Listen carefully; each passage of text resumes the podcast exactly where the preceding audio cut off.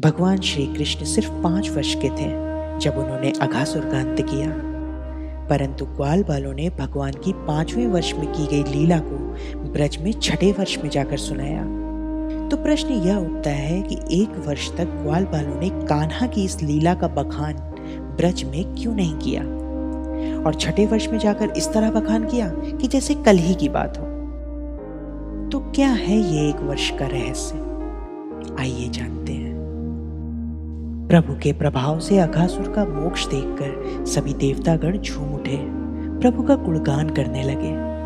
परंतु सृष्टि के रचयिता ब्रह्मा जी को एक बालक के द्वारा एक राक्षस का वध देखकर बड़ा ही आश्चर्य हुआ। उन्होंने सोचा कि लीला से मनुष्य बालक बने हुए भगवान कृष्ण की कोई और लीला देखनी चाहिए। पर कौन सी? अभी वो ये समझ नहीं पा रहे थे और कान्हा अपने सखाओं को लेकर यमुना के तट पर पहुँच गए। अघासुर के साथ दो दो हाथ करते दोपहर हो चुकी थी। भोजन का समय हो चला था। कान्हा ने ग्वाल बालों से कहा, मुझे भूख लगी है, चलो भोजन ग्रहण करते हैं। और भूख लगती भी क्यों ना, इतने बड़े राक्षस का संघार जो किया था? ग्वाल बाल कान्हा के चारों तरफ़ बैठ गए और श्याम सुंदर के साथ भोजन का आनंद लेने लगे। सभी ग्वाल बालों के बीच में भगवान श्री कृष्ण ऐसा प्रतीत हो रहा था। मानो कमल की कर्णिका के चारों तरफ़ उसकी छोटी बड़ी पंखुड़ियाँ बिखरी पड़ी हों। ग्वाल बालों ने भोजन से पूर्व ही अपने बछड़ों को यमुना का पानी पिलाकर समीपी घास चरने के लिए छोड़ दिया था।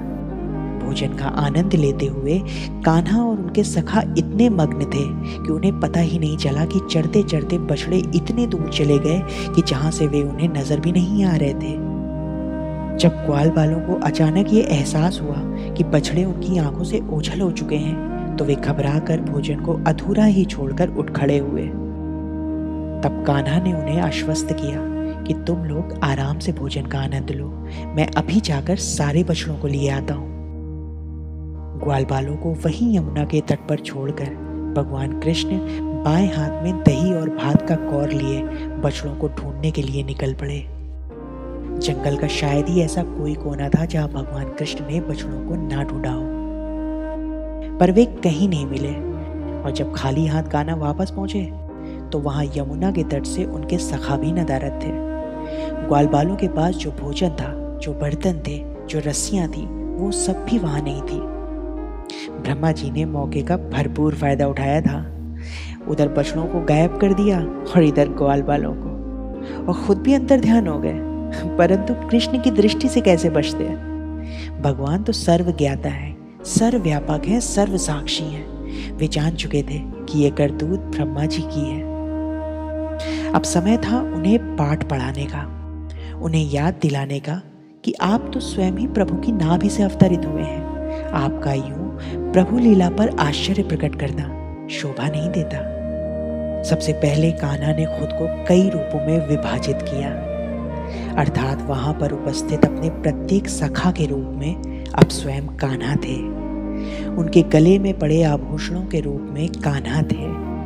उनके बचे हुए भोजन और भोजन के पात्र के रूप में भी कान्हा थे।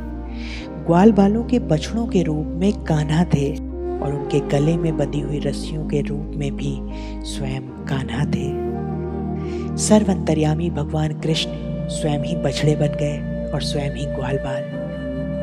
स्वयं ही वो ग्वाल बालों की भूख थे और स्वयं ही उनका भोजन। भगवान कृष्ण की यह लीला स्वयं भगवान की परिचायक है, जो हमें इस बात का बोध कराती है कि सृष्टि के कण कण में स्वयं भगवान कृष्ण विद्यमान है। स्वयं के साथ क्रीड़ा करते हुए भगवान कृष्ण ने ब्रज में प्रवेश किया। ब्रजवासियों का कान्हा के प्रति मोह तो सर्वोपरि था। परंतु वे इस बात से अनजान थे कि आज ब्रज में सिर्फ़ यशोदा का लाला वापस आया है, उनका नहीं।